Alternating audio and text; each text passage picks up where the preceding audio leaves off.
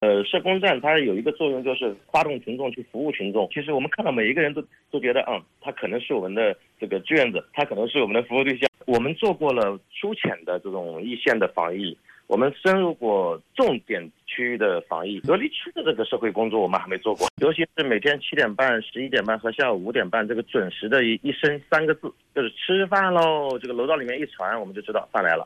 是我们一起去隔离的时候，也也其实也有很多好玩的，就是准备充足的，可能大包小包拎着进去的，还有搬着那个台式机显示屏。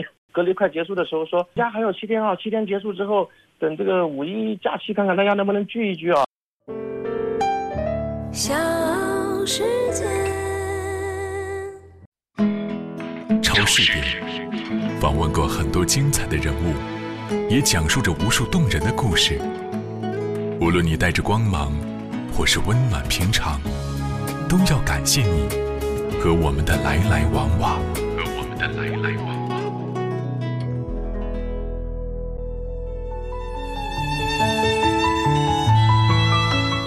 四月二号，位于南京市高淳区七桥街道社工站的九名社工，由于和新冠病毒阳性感染者存在空间密接，集体成为密切接触者。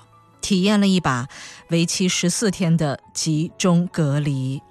这十四天里，社工们虽然是被隔离的对象，但是他们对群众的社工服务却没有因此而停止。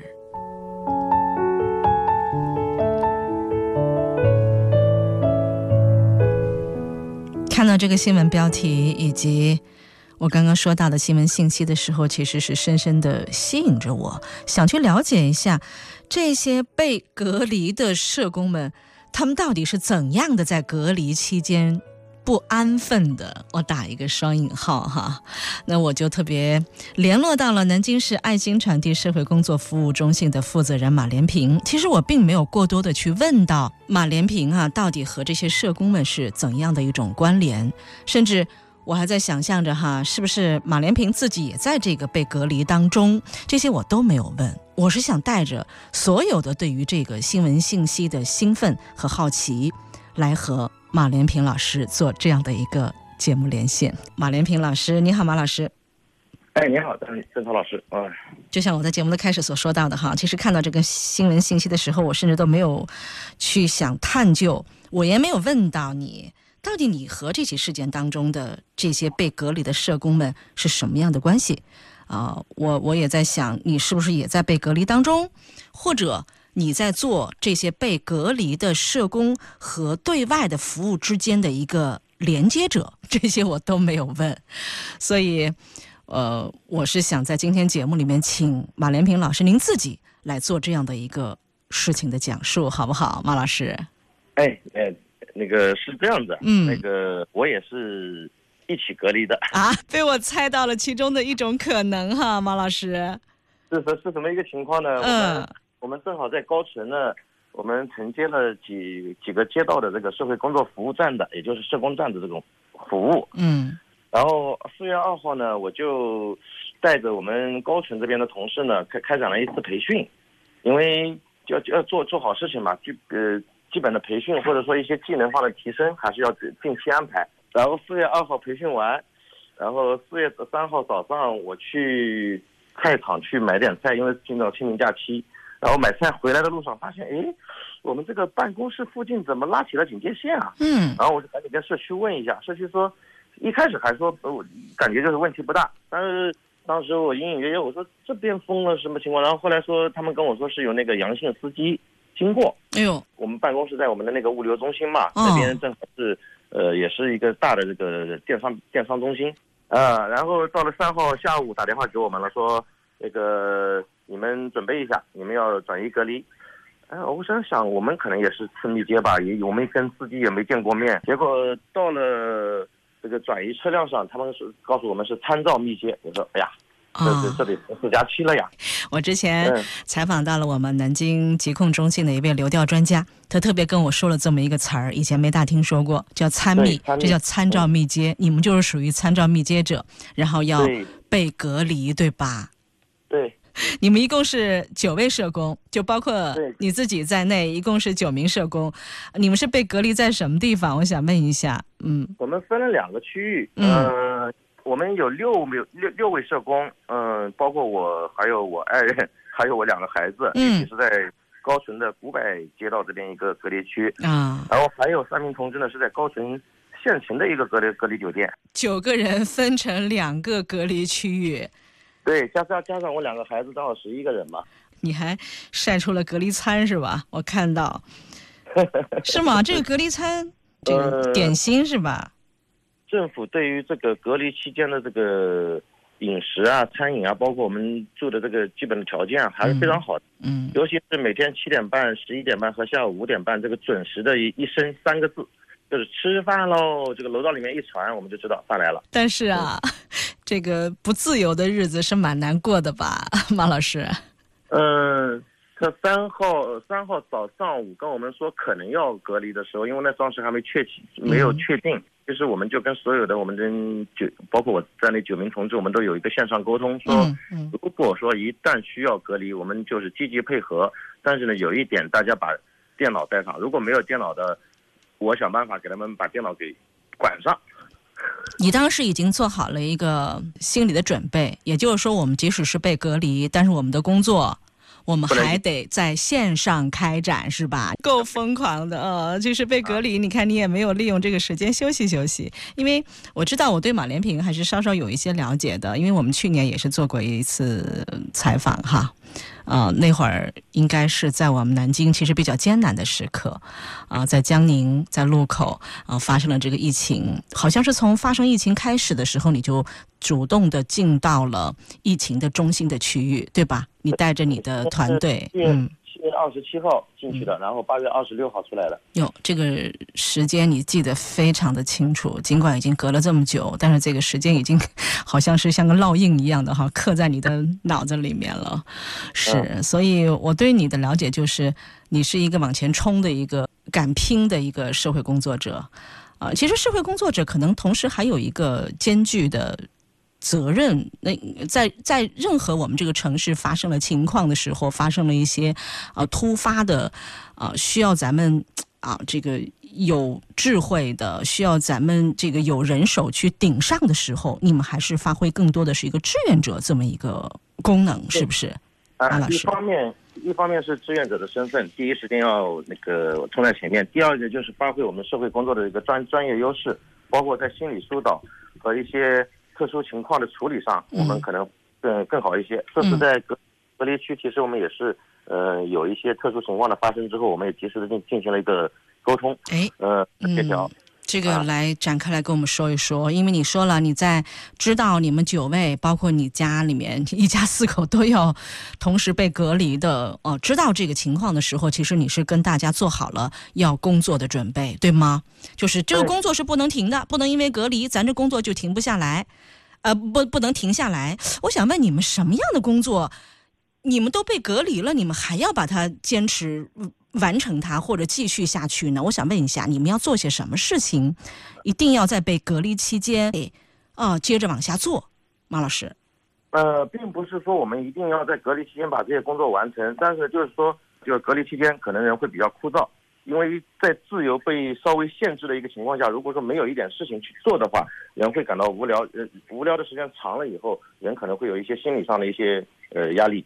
什么的，所以呢，我就第一时间呢，就是让大家呃做好，就是我们每天有一定工作的一个准备。呃，第二一个呢，其实呃三号其实我就在想，呃，当时我就跟我们几个，包括玉婷，上次连线的玉婷，我们就在聊，我说啊，我们我们做过了粗浅的这种一线的防疫，我们深入过。呃，这个重点区域的防疫，嗯，隔离区的这个社会工作我们还没做过，要不要把我们这个补充一下，让我们这个这个这个经验更丰富？呃，您可够乐观的，嗯啊，对。然后在这个区域里面，我们能做什么？能能发挥我们的专业这个专业专业知识或者专业的水平，能能去做些什么事情？我们可以探索一下。嗯嗯，弄不好我们形成形成一种经验，也可以让更多的我们同行也一起可以作用。你当时有思路吗？我想问一下，有没有思路啊？即使你跟大家打好招呼了哈，就是我们每个人要带好工作电脑啊，我们要做好在被隔离期间，我们日常的工作还不能就这么这个歇火，用南京话讲是吧？叫歇火啊。那你你的思路是什么呢？你需要我们这九个人，孩子就算了哈，我们这九个这个社会工作者，包括您爱人，其实他也是一位社工，那。咱这九个人分属不同的隔离区域，而且你们还不能碰面的，对不对？呃，你你们彼此之间要做些什么事儿？你那会儿心里头有数吗？有，我当时脑子里面还是比较清清楚的。第一方面就是我们把我们目前手里还有一些那个要结尾的工作，或者要要完成的一些相关的材料的事情，我们尽快的就是在前几天就把它解决掉。嗯。第二一个呢，利用我们这个隔离期间的这。呃，将近两个星期时间，我们对于这个呃，我们每个呃小伙伴的这个个人的督导，或者说他的能力提升，或者说一些相关的培训方面方面，我们就继续做事情。嗯，啊，这第三方面呢，就是如果说隔离区有需要，我们如何发挥我们的作用？隔离区有需要，你们都被隔离了，你们还能发挥啥作用啊，马老师？啊，那那个郑老师是这样子，社会工作者还有一个链接资源和那个，主要是链接资源的一个功能。啊，就像去年我们在路口，就是当时也有这个需要用药的。啊。啊，需要用药的，但是因为当时。呃，可能需要什么特殊渠渠道或者解决的话，但是我我们是通过我们，因为我是青年委员这个身份，嗯，然后我们动用我们的青年委员帮忙，包括今年也是，请大家一起帮忙去解决一些药品上的一些呃需要，嗯，同时呢，就是说我我每个隔离区它现在肯定会是建一个微信群的，对，啊，所以在微信群里面，可能有些人会有一些情绪失控，或者说有一些带着小孩的一些需要，那这个时候我们怎么样去沟通？怎么样去引导？你想帮助到我们的服务方，我们的政府方，是不是这个意思？就是运用你们平常日常的工作积累的一些经验、一些技能，你想在这其中发挥你个人的，包括你们团队的力量和作用。我我我这样说对吗？对的，对的，对的，发挥作用去解决一些呃急难险要、急急难紧要的一些问题。也就是说，一旦在被隔离的一些群体当中，就是微信群里头哈，我们的这个微信群里面出现了某一些个体的诉求，但是这个诉求呢，又可能一时间，也许是靠我们哦，这个这个服务者，我们说提供服务者这一方哈，可能难以去满足，或者难以去让对方满意的情况之下，就你们恰巧能够补上这个空，对吗？对马老师，对对对，哎，真的。真的，你们碰到这样的事儿了吗，马老师？碰到了，碰到了。呃，我记得比较清楚的，我们一起隔离的有一个是我们同村的，他是一个呃聋哑人。然后呢，他的他只会用微信，他其他沟通方面不方便。你像我们进去之后，我们有什么事可以打电话给前台，或者说那个管理人员，或者是在微信群里面我们去沟通。但是他可能就是说在微信群里面单独的沟通，可能达不到及时的诉求。嗯。然后他就跟我联系。跟我联系的时候，我说他怎么知道？我想问一下嘛，插插一个问题哈。你说他跟你沟通，他的诉求不能够呃完全表达出去的时候，或者说这个诉求表达对于一位聋哑的这个被隔离者哈，被隔离人员可能有困难的情况之下，他为什么会找到你呢，马老师？呃，这就是说我们社工站的作用了。我们社工站其实是把一些这个。我们嗯呃，我们现在是每个街道都有一个社工站，那每个街道社工站里面呢，比如说重重点需要的人群，比如说困境儿童，嗯，比如说这个残障人士，嗯，比如说这个困境独居老人，我们是有一定的信息和联系方式的，嗯，那这个聋哑人呢，正好也是我们七桥这个本地的人，嗯，然后呢，他呢有我的微信，因为我们之前跟他在一些呃活动中已经建立了微信，你们是认识的，对，认识的，然后他就找到我，找到我，那他当时。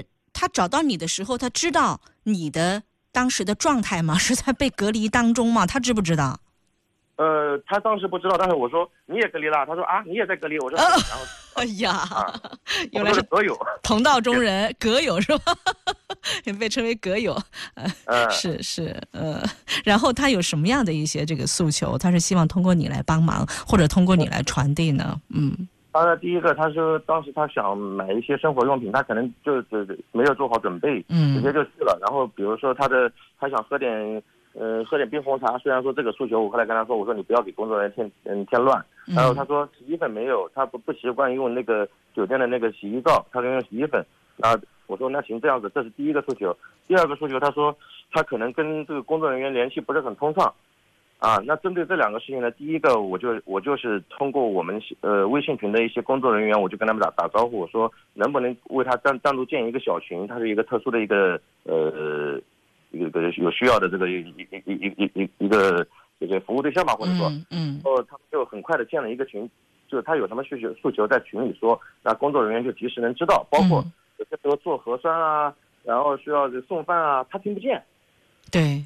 对吧？他所以，这工作人员就会在群里说啊，马上饭到了，或者马上做核酸了，准备一下，马上测体温了，准备就是准备一下，他就知道了。嗯，啊，就畅通了他们的一个沟沟通环节。第二个呢，就是比如他需要的这个呃洗衣粉啊这些小小这个小需求呢，那我们就通过我们我们外面的一些呃我们志愿者的这种呃帮忙，及时的呃送到那个酒店的呃这个门卫那边，去门卫那边帮安排送给工作人员，由工作人员送给他。嗯。我我我想补一个问题哈，马老师，刚才您特别提到说他呢有一个需求，就是这么多的需求当中，他跟你提出来想喝冰红茶。我想问一下，就你回应他的这个态度，就是咱别给咱们的这个工作人员添乱了。为什么说喝饮料是一种额外的一个需求？那我想问一下，嗯，马老师，可能对他来说，他就是想喝点饮料，对一种习惯，对，但是。对我来说呢，我说你他们每天工作人员要服务的人太多了，嗯，而且冰红茶他又不是一瓶两瓶买，他要要买就是一箱。我说你，而且隔离区很多很多工作人员都是女同志，嗯，对吧？呃，工工作人员都是女女小小女生什么的。我说我说你体谅一下人家啊，这这几天就忍一忍。你是这样的一个出发点，其实我们正常的喝饮用水啊，你觉得在这个饮用水之外的这个需求，你觉得暂时可以不提，是不是？因为我我也怕我们的，如果说我们做的虽然说可能是呃好事情，但是如果说不是很必要的这东西，可能会给工作人员带来压力嘛。嗯，这不是一个必须的生活用品，是吧？对对对。呃，我们那个有一个群里的在里面说，他有他有一个药，然后呢，在因为有有的药可能在美团上买了，可可以帮送到我们那个隔离酒店门口，但是他那个药恰巧没有，而且那个人呢就就就他的药只剩一天了。嗯。呃，那我就说你把照片发给我，呃，把那个药的药的名字发给我，我来问一下南京的朋友。然后当时问了那个省中医院，省中医院说他们没有这款药。然后省人民医院问了，包括南医二附院，那个南京第二附属医院也问了。嗯。呃，有。然后后来呢，发现益丰大药房也有。我们一个志愿者说我在益丰大药房看到了，那我们就帮他当天买了，然后当天就发的顺丰，第二天早上就到的。呃，你是主动把这些事都揽过来是吧，马老师？我主动在群里对接。我知道，我看到你，你在你们有一个被隔在四号楼，对吧？五层、六层，一共四十八个被隔离人员。你是在这个四月三号下午的，应该是晚上了啊，晚上的九点四十五分，你在群里面发了个消息啊，你说群里的各位老乡朋友，大家好，我是南京市爱心传递社会工作服务中心马连平，从事社会工作服务的，隔离期间可以加入我们的群，我们会线上开展一些。服务，你是希望通过你来减轻我们在隔离点的工作人员的负担，是吗？对，就是这个考虑。啊，您正在收听到的节目是《超市点》。那我刚刚连线到的嘉宾呢是南京市爱心传递社会工作服务中心的负责人马连平。那马老师刚刚经历了一次十四天的隔离，隔离生活哦，他一天都没闲着，在隔离区。啊，他挺爱管闲事儿的。我们打个双引号的“管闲事儿”。好，我们待会儿接着聊这件事儿。超市里访问过很多精彩的人物，也讲述着无数动人的故事。无论你带着光芒，或是温暖平常，都要感谢你和我们的来来往往，和我们的来来往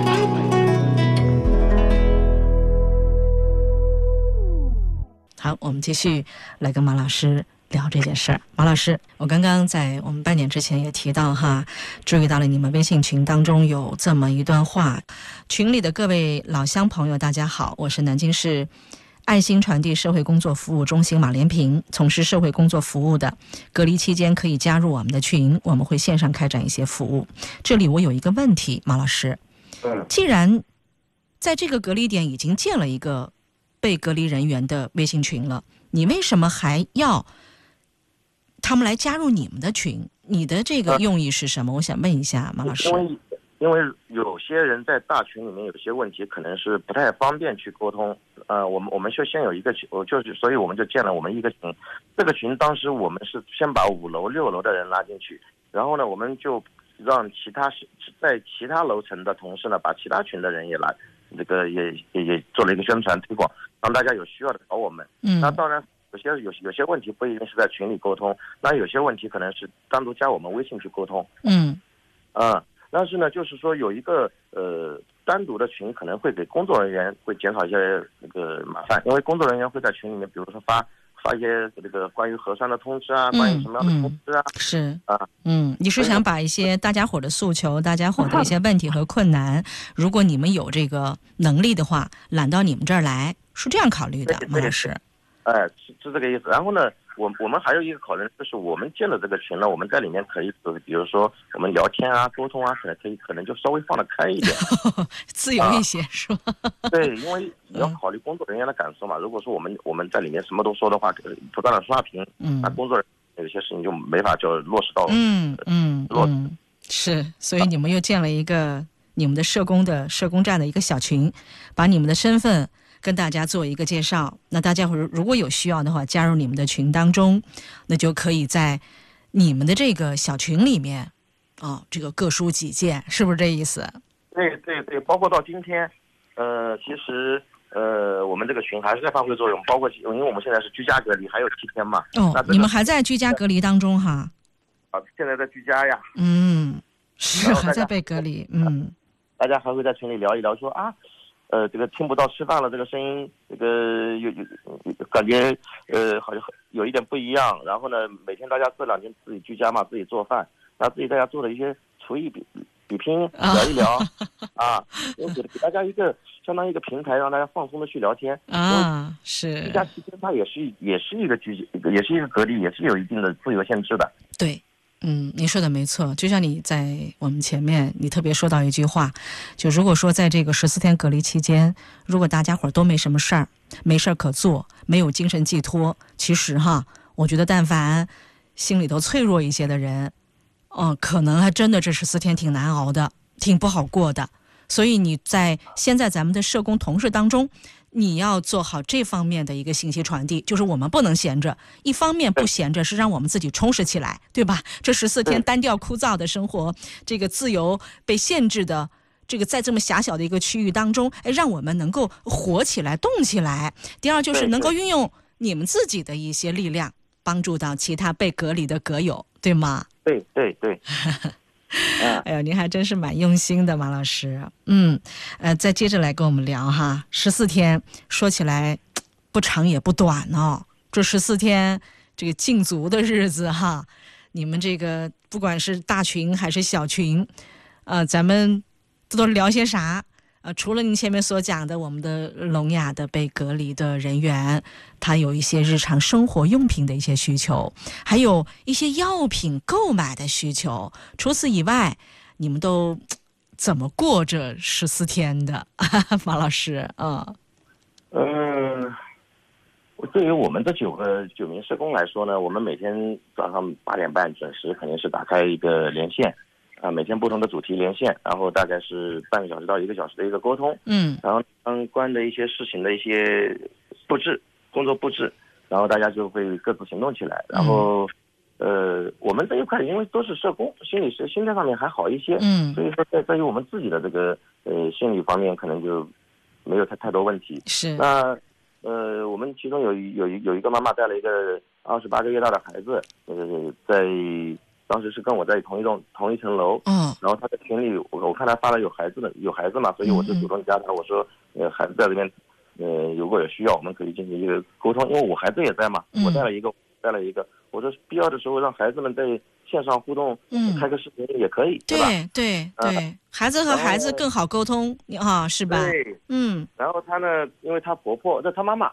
跟他一起隔离的，但是他妈妈在另外一个房间，他妈妈可能是，呃，就是对于这种相对封闭的空间呢，就就就就就会比较的头疼啊，有点焦虑，有点焦虑哈。然后后来我们也是说，呃，一方面房间的电话是互通的啊，怎么样去拨打，我们就告诉他。嗯。第二一个呢，如果说他有需要，我们可以随时陪他去聊聊聊天，去解解闷。嗯。啊，因为有些时候沟通，呃。一旦建立了，他很人就容易慢慢的就是这个这个把紧张这些情绪啊放缓。没错，嗯，有利他在这个隔离期间的一个一个好一点的心态。对，因为除了你看每天你说这几个点儿几个点儿的这个放饭的时间哈，这个开饭喽，这个跟跟我们的服务人员有这样的一个有距离的接触哈，我们说有距离的接触。除此以外，其实你面对的你没有其他人。嗯，你你你们还好，一家四口对吧？在一起。对。啊，那么。对，那有的可能是哦哦，也不在一起，也是分开的，是吧？你看我这我这说的好不专业啊啊！这这。我我们一大一小啊，但是这个政策非常好，我们小孩可以自己带。啊啊，你你讲这个分开是指啥意思？我还没明白。这是你你们这。嗯，我带着我家小子，然后我老婆带着我家女儿。哦，这样的，嗯，其实你们还是要分属不同的房间来隔离的，是吧？对对。嗯，明白。你看，嗯，你这个你还有一个人隔离的，还有还有母亲一个人单独带着孩子，带着两岁多的孩子被隔离的，就是不同的情况，你们。在封封闭的，在同一个封闭的这个空间里头，大家伙儿的其实这个情绪啊，大家伙儿的心理状态呀，那我想肯定都是不一样的。就是你们有你们有疏解的方式，但是代不代表着所有人都能够找到这个疏解的通道。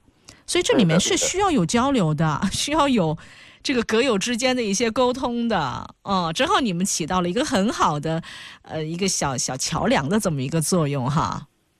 一个小平台，然后呢，包括我们每天大家在一起，在一起这个吃饭的时候，伙食都一样。然后有的人可能会喜欢吃这个，有的人喜欢吃那，喜欢吃那个。嗯，就不断的找一些话题让大家去聊。聊的过程中，大家可能就慢慢的就是第一个能聊到一起，第二一个呢，聊的过程中这个这个所谓的压力紧张啊，就就放松放开一点了。这也算是有一个小寄托了哈，就是群里面大家都互不陌生了。哎，我们稍稍熟悉起来了，或者我们有一个共同的话题了，哦，慢慢的大家伙能够有聊天的一种欲望了，哈。对对，包括到后来大大大家这个这个从下面开始做核酸，做完核酸啊，今天是这个咽拭子啊，不是鼻拭子啊，然后哪哪一天说啊，今天被捅鼻子捅的难受死了。是是，对，嗯对，找到一些吐槽的点哈。对，然后我还有我们。我们那个做那个电商服务的一个，也是一个姓马的，也是我们这边他在电商中心工作的，他自己有一些有一些渠道，他还通过他的渠道给我们弄了一些呃方便面啊、火腿肠啊、嗯、果冻啊、果冻啊，给给给给我们的一些歌友啊 啊，这也算是啊，能够在相对单调的隔离这个伙食之外。对的，对的，这个意意想不到的一些小亮点哈，意想不到的一些小收获，是不是？是的，是的。嗯，你看，这成了一个互助互济的一个平台了，你们这儿，对，还够热闹的。有有什么说什么，然后有什么资源呢，大家一聊，然后快到隔离的隔离快结束的时候，说回家还有七天啊，七天结束之后，等这个五一假期看看大家能不能聚一聚啊。哎呦喂，都是都是网友，还没见过面。对对对。还真是，这个神交了十四天啊！你们希望能够线下见见面是吧？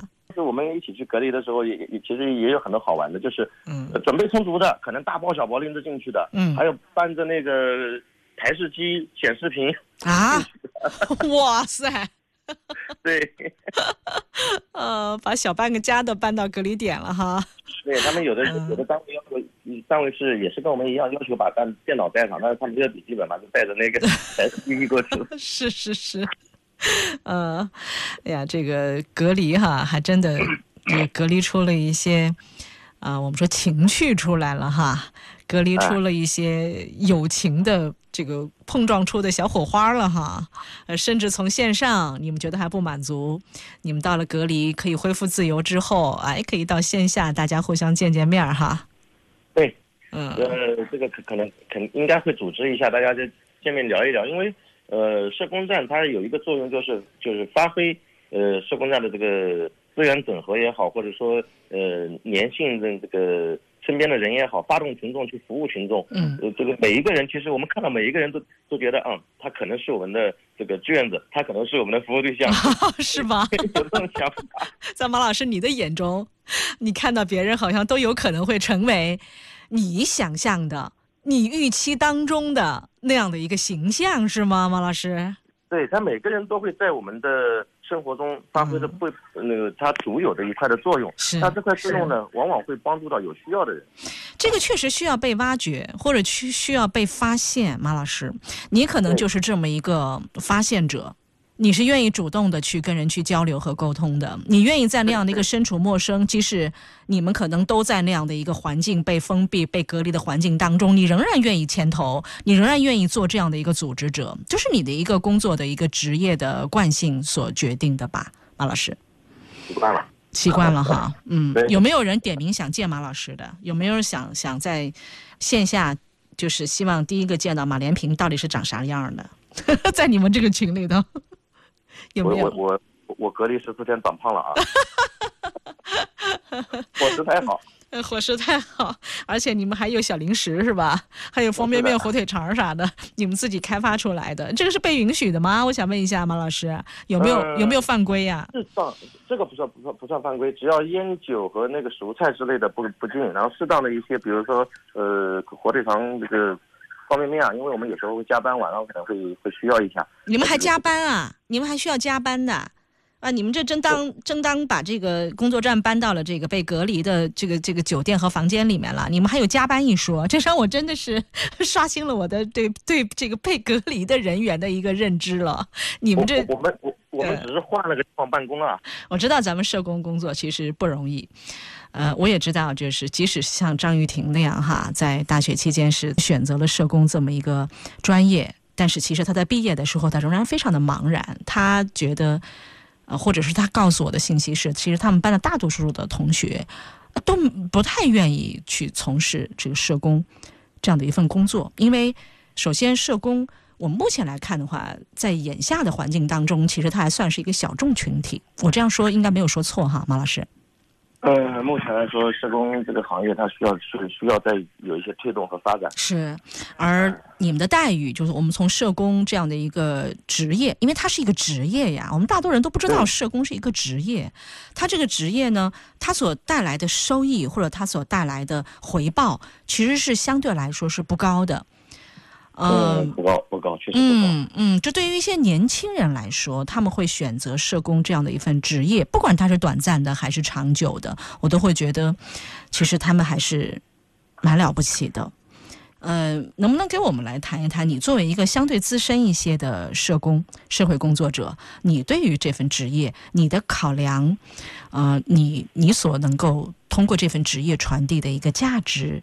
和被认同，还有就是你能够一直坚持做社工，支撑你的是什么？一下子问题很多哈，我们一个一个来，好吧，马老师。很早以前我就在做志愿者，然后一零年到一二年，我是在青海玉树救灾和支教，包括我现在每年去西藏，我我们设立的那个一人一水杯公益项目，也是想着一直要去做点事情。那在这么多年的这个路上来说呢，呃，选择的这条路改变了我。啊，让我从一个稀里糊涂、混沌不知的一个少年，现在也也算是稍微稳重一点了。嗯，呃，对于我，包括对于家庭、对于孩子这一块呢，也是有一些这个引导和启发。然后，社会工作这个行业呢，从开始有到现在，它其实已经已经是有一些好的、好的、好好的进步。包括我们这个行业现在也越来越被重视。呃，每年的这个政府报告里面都会提到。嗯，发展社会工作，大力发展社会工作等等，包括社会工作作用，它说明我们我嗯国家也慢慢的在重视我们这一块。那伴随着这个未来越来越多的需求和我们社工能做的事情越来越多元化，因为现在也涉及到什么青少年事务社工，然后社区社工，呃社呃青少年社会工作、社区社会工作，还有什么这个残疾人社会工作、金融社会工作。现在社会工作是在每一个角落都都有都可以去。去开展服务，嗯，啊，每一个领域都可以开展服务。那包括我们现在南京的现在医务社工做的也非常好，啊，所以社工未来是有一个是是肯定是有前景和发展的。现在这个比压力比较大的，或者说呃现在待遇不高啊，或者说还存在不不被认可和尊重的这些情况，会慢慢肯定会慢慢改善。所以我们现在一定会坚守在目前这条路上，继续把这条路在我们目前现有的条件下去探索